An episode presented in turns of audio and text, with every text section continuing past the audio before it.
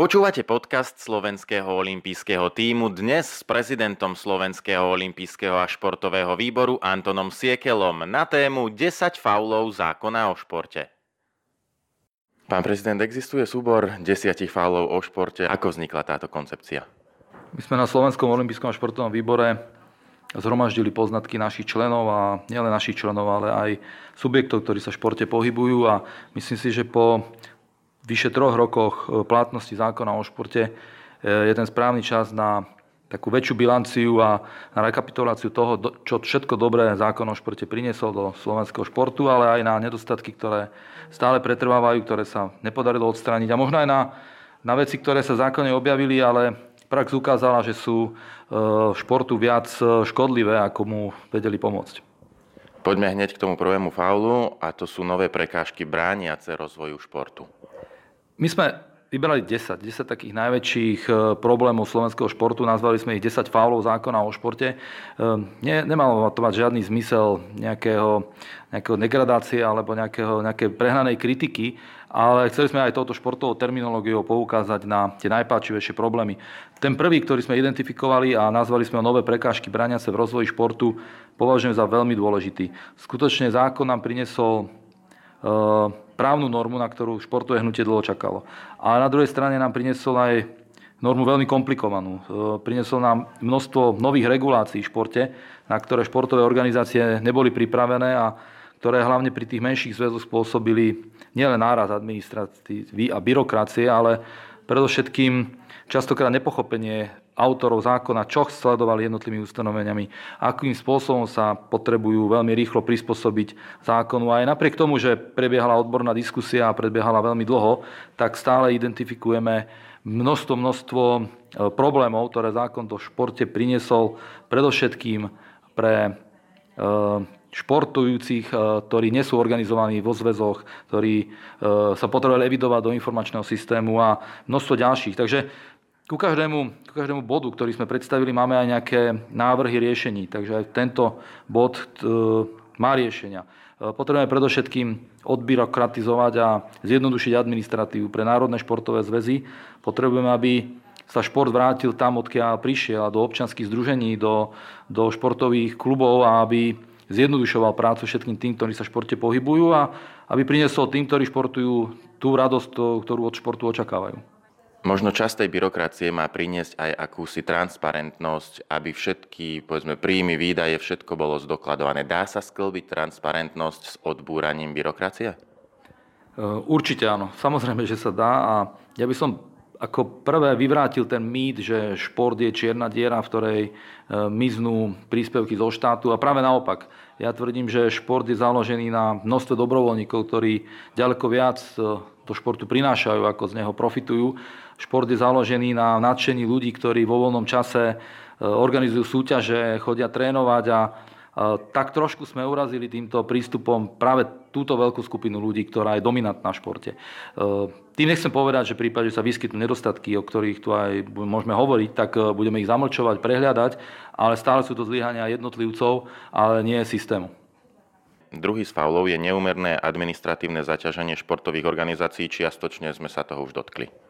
Áno, môžem spomenúť povinnosť auditu, môžem spomenúť množstvo informačných povinností, ktoré ani nie sú dôležité pre rozvoj športu, ale sami sme si ich vymysleli, pripravili a v zákone ustanovili a dneska ich musíme plniť preto, lebo zákony je potrebné plniť. Takže zaviedli sme nový, úplne nový inštitút kontrolóra, napriek tomu, že Národné športové zväzy mali mechanizmy, ktoré túto funkciu plnili a možno by stačilo iba dôsledne naplňať ich činnosť a dospeli by sme k rovnakému výsledku.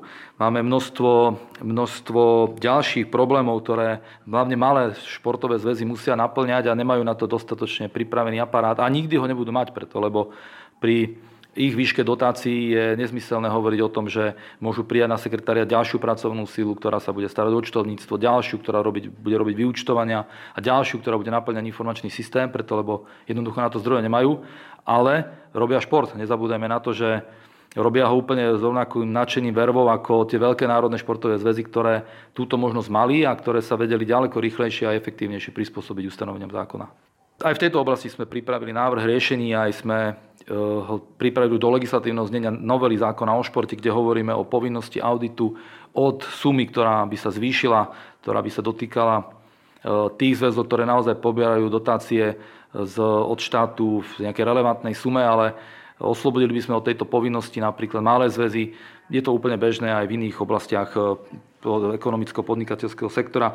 Môžeme diskutovať o viacerých ustanoveniach, ktoré by zlepšili a zjednodušili administratívne povinnosti národných športových zväzov, ale aj športových odborníkov. Takže e, práve v tejto oblasti tie efektívne riešenia sú pomerne jednoduché a veľmi rýchlo aplikovateľné. Tretím faulom je, že zákon nezaviedol poriadok do financovania športu.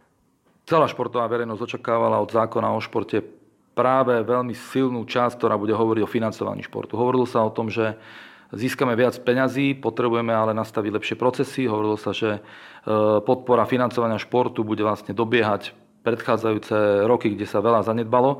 A dnes cítime veľké sklamanie hlavne zo strany športových klubov, ktoré hovoria o tom, že túto otázku ani zďaleka nepoctili tak, ako ju aj oprávnene očakávali. Takže dalo by sa to povedať E, jedným slovom alebo jednou vetou, že zákon má väčšie ambície, ako, ako sa podarilo nakoniec aplikovať v samotnom texte zákona. Nie je to tragédia, nie je to ani nič, čo by sa nedalo riešiť a e, na čo by neboli riešenia, ale je potrebné zase povedať si to náhlas otvorene a, a navrhnúť také riešenie, ktoré ten poriadok do činnosti celého športového hnutia vnese. Ja dlhodobo hovorím, že jedným z takýchto riešení, nie jediným a jedným veľmi dôležitým je Fond na podporu športu, ktorý by mal centralizovať všetky zdroje príjmov do športu a mal by jasne určiť e, aj z iných rezortov, ale sprehľadniť práve tie finančné toky. Mali by sme vedieť, koľko nás stojí príprava vrcholového športovca, koľko nás stojí športovanie na školách, koľko je šport pre všetkých a to sa dá spraviť iba centralizovaným úzlom financovania v športe.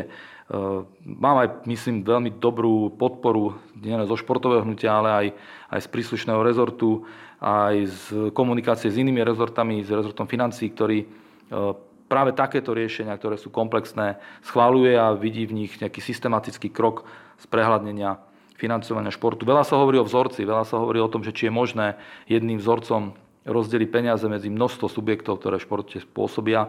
A ja hovorím, že tá myšlienka je už od začiatku, jak vyslovujem, absurdná, preto lebo športové hnutie je tak rôznorodé a pokrýva tak široký, také široké spektrum činností, že e, mať predstavu, že jeden vzorec bude spravodlivý voči e, najväčšiemu, najpočetnejšiemu Národnému športovému zväzu, až po ten najmenší, možno až by som povedal hobby šport, tak je, je úplne cestná. Ja hovorím, že v prípade, zavedeme Inštitút fondu na podporu športu, zavedme do neho aj nový systém a nový, nový zdroj financovania a hlavne spravodlivejší zdroj, tak aby sme jasne definovali kolektívne športy, individuálne, olympijské, neolympijské. Tých kritérií môže byť viac a diskutujeme o nich, ale v každom prípade sa budem snažiť, aby e, ten model, ktorý predstavíme, sa stretol aj s pochopením, s podporou tých, pre ktorých je vytvorený, a to sú Národné športové zväzy. Bol by ten fond jediným zdrojom, ktorý by od štátu garantoval financie pre športovcov? Nemusí byť ani zďaleka jediným. Tie zdroje môže, môžu byť, a je, a je dobré, aby bolo viacero. Ja ale hovorím, že mal byť sprehľadnený. Mal by sme vedieť, od ktorých iných rezortov prichádzajú do športu peniaze, v akej výške, za akým účelom. Aby sa nám nestávalo, že možno aj športové hnutie častokrát nechápe, ktoré výzvy, dotačné výzvy, aká podpora infraštruktúry je financovaná z akého rezortu, prečo v takej výške a prečo práve pre ten konkrétny Národný športový zväz. Ten fond by správovala nejaká jedna osoba alebo nejaká skupina ľudí, alebo kto by šéfoval tomu fondu? E, ja presadzujem myšlienku, že športové hnutie má dostatok kompetentných e, odborníkov, ktorí majú najlepšiu znalosť, aké sú potreby športového hnutia. Takže hovorím o tom, že v správnej rade tohoto fondu by mal byť nominanti práve športového hnutia aj zástupcovia možno zdravotne znevýhodnených e, športovcov. Mali by tam byť olimpionici alebo zástupca komisie športovcov. E, to spektrum ľudí, ktorí sa v správnej rade majú stretávať, by malo byť širšie ako iba úradníci ministerstva a práve takéto zastúpenie by disponovalo to kvalitnou znalosťou reálnych potrieb, reálnych, ktoré sa dotýkajú z praxe, ktoré, ktoré vychádzajú z tých potrieb e, športovcov, športových zväzov, fanúšikov športu a ďaleko lepšie sa potom bude reagovať na tie problémy, ktoré dnes na stole máme. Štvrtým faulom je nesystémová zmena statusu športovcov v kolektívnych športoch na zamestnancov športových klubov bez možnosti dodatočných príjmov pre kluby. Áno, ja určite súhlasím s tým, že aj v zmysle európskej legislatívy je našou povinnosťou ako krajiny prispôsobiť sa tejto legislatíve a jednou z nich je aj práve zadefinovanie profesionálnych športovcov a ich miest v sociálnom systéme. Zákon hovoril jasne, že od 1.1.2016 je trojročná lehota, kedy majú športovci možnosť ešte podľa pôvodných zmluv vykonávať športovú činnosť a následne by mali prejsť do, do zamestnaneckých e, vzťahov.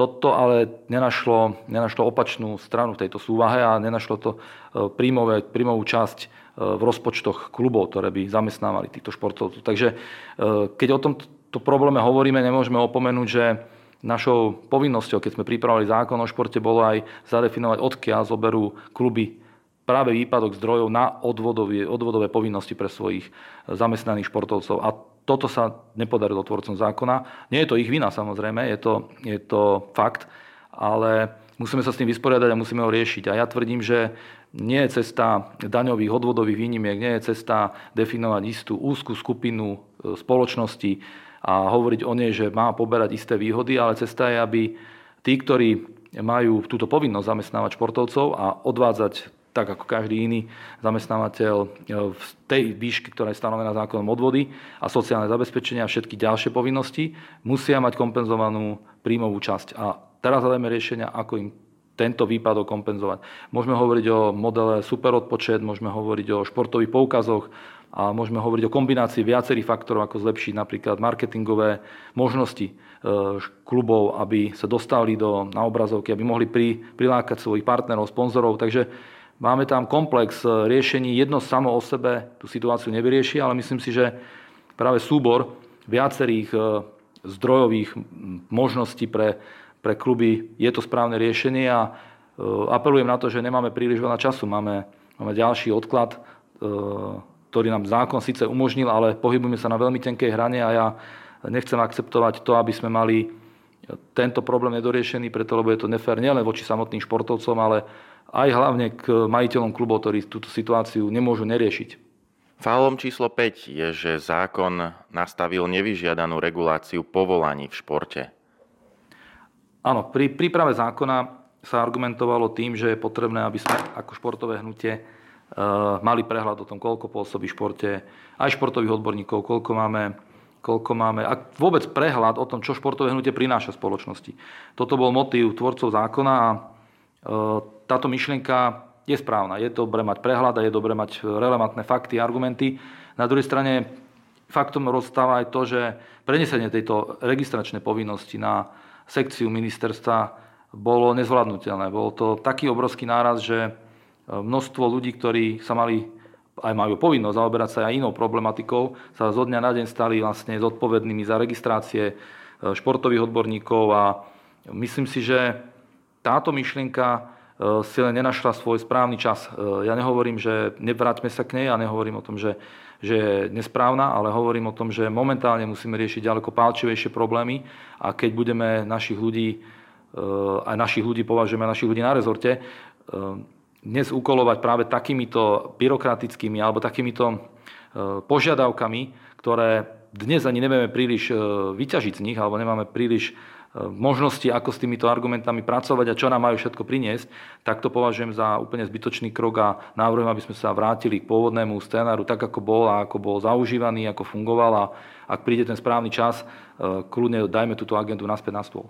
Chýba motivácia podnikateľských subjektov podporovať šport.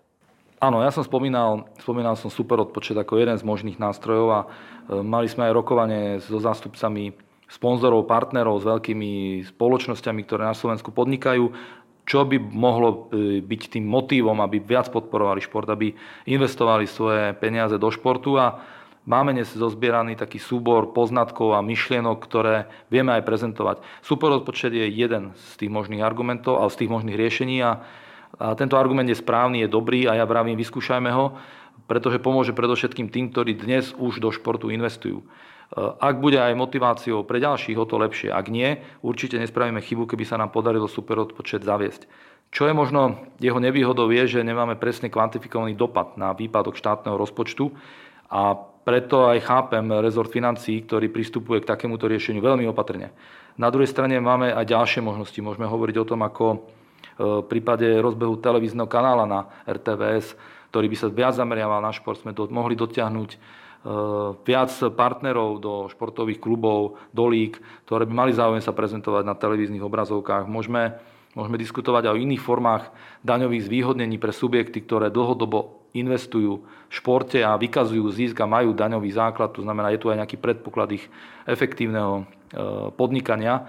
A týmto tiež, takýmto, tak, takouto cestou a takýmto spôsobom e, napomôcť tým, ktorí práve evidujú ten výpadok financií a to práve sa zase vraciam obklukov. Úspešné športové kluby, ktoré na Slovensku mali výborné výsledky dnes, váhajú, či pôjdu ďalej práve pre ten výpadok zdrojov. Faulom číslo 7 zostáva zbytočné preinformatizovanie športového odvetvia. Spomínal som to v jednej myšlienke, že e, sami sme si pripravili množstvo povinností, ktoré musíme dnes plniť a ak majú viesť k väčšej transparentnosti, ak majú viesť k tomu, aby sme mali viac e, faktov, aby sme mali viac argumentov k rokovaciemu stolu, je to určite správne, ale e, mnohé z nich e, podľa môjho názoru, a nielen podľa môjho názoru, ale podľa názoru ľudí, ktorí dennodenne pracujú s touto problematikou, sú až nad rámec toho nevyhnutného. Snahou spoločnosti všeobecne malo zjednodušovať ľuďom svoj život a prinášať im riešenia, ktoré ich nezaťažia. Myslím si, že súčasné znenie zákona o športe neúplne naplňa túto ambíciu a, a stretávam sa s tým, že na, nakladieme veľké požiadavky na občianské združenia, ktoré, zdôrazňujem, sa vznikali na báze podpory a rozvoja svojho športu. A dnes od nich očakávame množstvo plnení, ktoré častokrát ani oni sami nechápu a ani ja im nemám moc argumentov vysvetľovať, prečo všetko toto musia splňať a čomu vlastne dobrému to má viesť. Takže hovoríme o tom, že spustme informačný systém, máme v ňom validné dáta, máme v ňom dáta, ktoré, s ktorými vieme pracovať a s ktorými aj budeme pracovať, práve preto, aby sme naplnili to, kvôli čomu tie dáta zhromažďujeme. A to je Máme argumenty k rokovaciemu stolu. Všetko ostatné, keď budeme plniť, ale nikto s tým nebude ďalej pracovať, je práca úplne zbytočná, práca navyše a iba, iba zaťažuje a neprináša nám žiadny výsledok.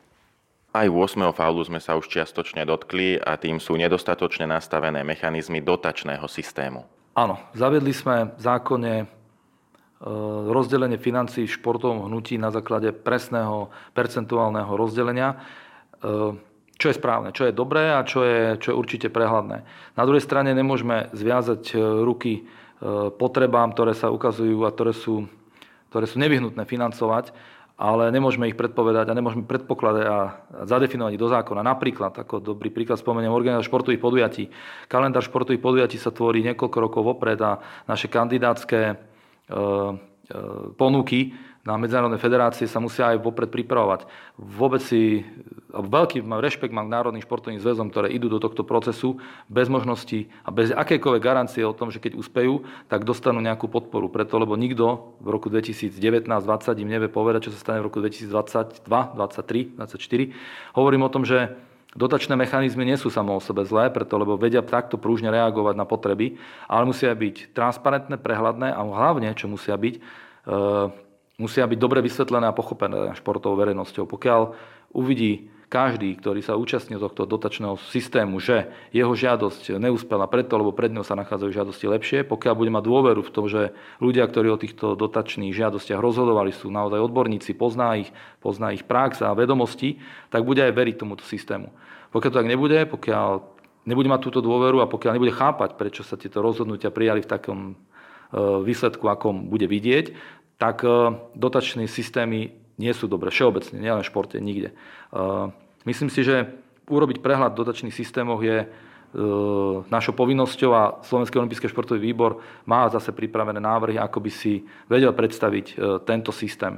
Myslíme si, že podpora športových podujatí na Slovensku, významných športových podujatí, ktoré tu majú tradíciu, má svoje miesto vo financovaní a nemôžeme nechávať práve túto povinnosť na národných športových zväzov z ich rozpočtov. Máme tu aj napríklad Medzinárodný maratón mieru. Je to úžasné tradičné podujatie s dlhoročnou tradíciou. Nechať ho teraz mimo dotačných systémov a mimo, mimo financovania športu by bol skoro hriech ponechať práve financovanie iba na bedrách organizátorov. A môžeme hovoriť aj o športovej infraštruktúre, ktorá je veľmi aktuálnou témou a Takisto si kladiem otázku, ako nastavíte parametry tak, aby sme podporovali šport ako taký, nie vybraný šport, nie iba šport, ktorý má možno lepšie vzťahy, kontakty, ktorý má lepšie možnosti pripraviť materiály.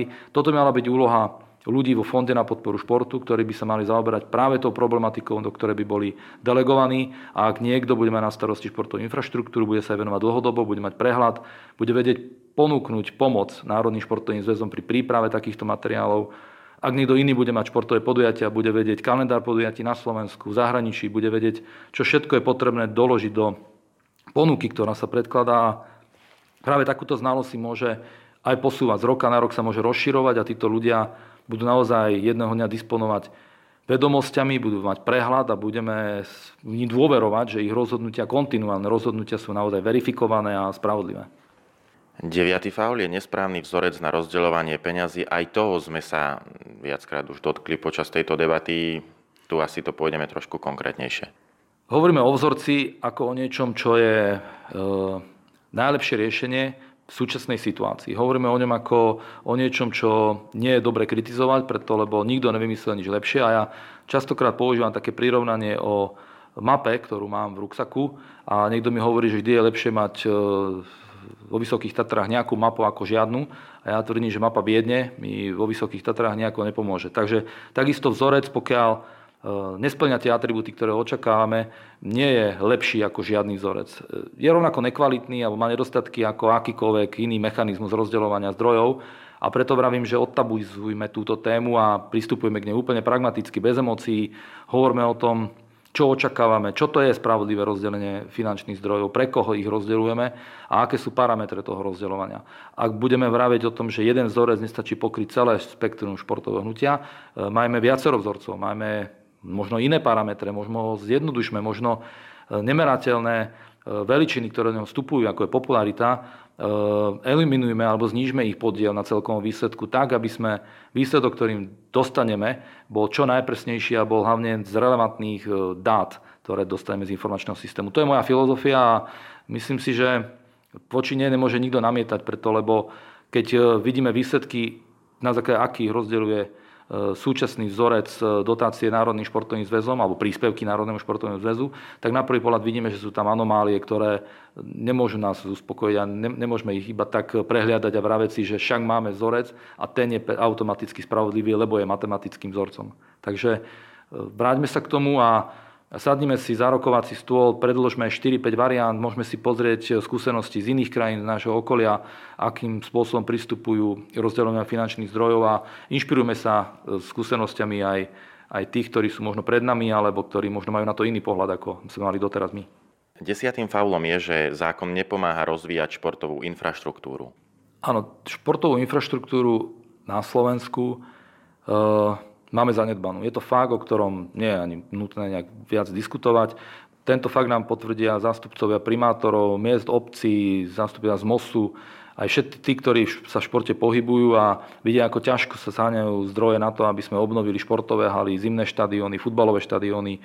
Nehovorím už o tom, že máme zanedbané športoviska dlhodobo úspešných olympijských športov, streleckého, vodný slalom, e, kanoistika. Takže máme evidované nedostatky a teraz potrebujeme predložiť riešenie. To riešenie musíme predložiť my, nikto ho za nás nepripraví a nikto ho nenavrhne bez toho, že by sme my túto iniciatívu nezobrali na svoje plecia a diskutujeme o tom s rezortom financí. Mám za sebou niekoľko rokovaní o tom, kde sme hľadali parametre e, financovania športovej infraštruktúry, na základe akých by sme vedeli motivovať podnikateľov. Máme krásny areál Čilistove, ktorý vlastne bol postavený čisto zo súkromných zdrojov. Vidíme tu ľudí, ktorí dlhodobo financujú do športu v Žiline, e, v Dunajskej strede, v Bratislave, v Trnave. Takže zase nechcem sa v Trenčíne, nechcem na nikoho zabudnúť, ale to sú možno tie projekty, ktoré vznikli na báze e, entuziasmu tých ľudí alebo, alebo bez nejakej veľkej podpory štátu.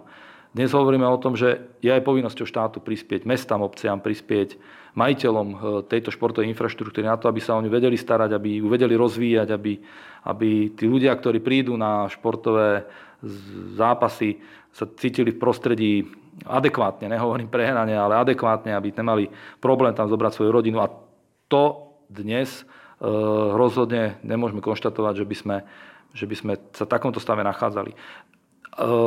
Určite nastáva otázka, ako teda, ako si to predstavujeme. Ja hovorím, ako jedno z možných riešení, e, dajme, dajme podnikateľom, úspešným podnikateľom na Slovensku stimuly na to, že keď investujú do športovej infraštruktúry a dlhodobo ju budú udržiavať, získajú isté daňové zvýhodnenia. Skutočne si myslím, že najlepšie sa o športovú infraštruktúru a vôbec o majetok stará ten, kto do neho investoval vlastné zdroje, ktoré zarobil, lebo e, si váži, uvedomuje si hodnotu na, možno na rozdiel niekedy od toho, ktorý očakáva iba dotáciu a hovorí, ja to viem postaviť, ale nemá skúsenosti s tým, ako to ďalej prevádzkovať. Takže toto je spojená nádoba. Nemôžeme si dovoliť postaviť e, športové chrámy, ktoré potom budú zývať prázdnotou a e, ne, nemôžeme si ani dovoliť sklamať aj dôveru širšej občianskej verejnosti na to, že športové hnutie sa vie o svoju športovú infraštruktúru dlhodobo starať. A to, to je veľmi citlivá vec a preto aj chápem, chápem, že akékoľvek diskusie o tom, koľko peňazí štát ešte je schopný a ochotný dať do rozvoja športovej infraštruktúry, priamo súvisí aj s otázkou, ste schopní sa o ňu starať, ste schopní prinášať aj nejaký ekonomický e, efekt z tejto infraštruktúry a viete ju dlhodobo spravovať? Tak sme teraz pomenovali 10 faulov a takisto ste načrtli a pomenovali riešenia na každý z nich. Máte nádej, že by ešte v roku 2019 aspoň niektoré e, by reálne prišli do praxe?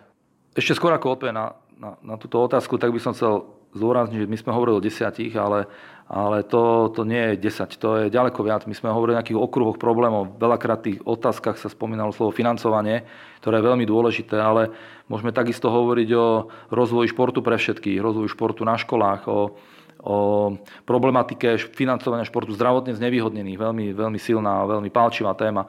Takže e, tej práce a, a vôbec tej agendy je ďaleko viac, ako sme zhrnuli v dnešnom e, priestore a je potrebné krok po kroku zlepšovať tento stav. A teraz odpoviem na tú otázku. Áno, v niektorých, niektorých e, oblastiach sme ďaleko, v niektorých oblastiach máme pripravené aj konkrétne, veľmi reálne riešenie a čo je dôležité, je odkomunikované.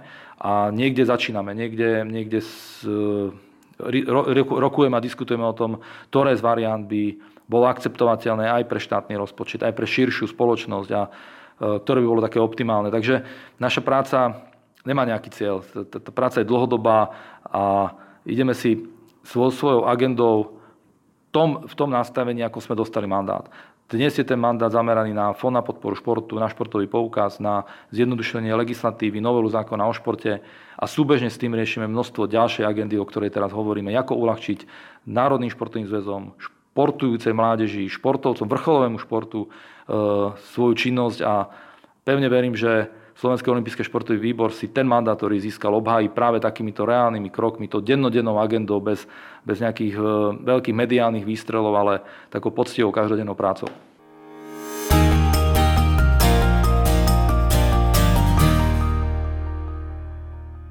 Olympijský podcast vám prináša exkluzívny partner Slovenského olympijského a športového výboru spoločnosť Typos, generálni partneri Toyota a 4F a hlavní partneri Dôvera, Slovenská sporiteľňa, Kooperativa Transpetrol a Matador.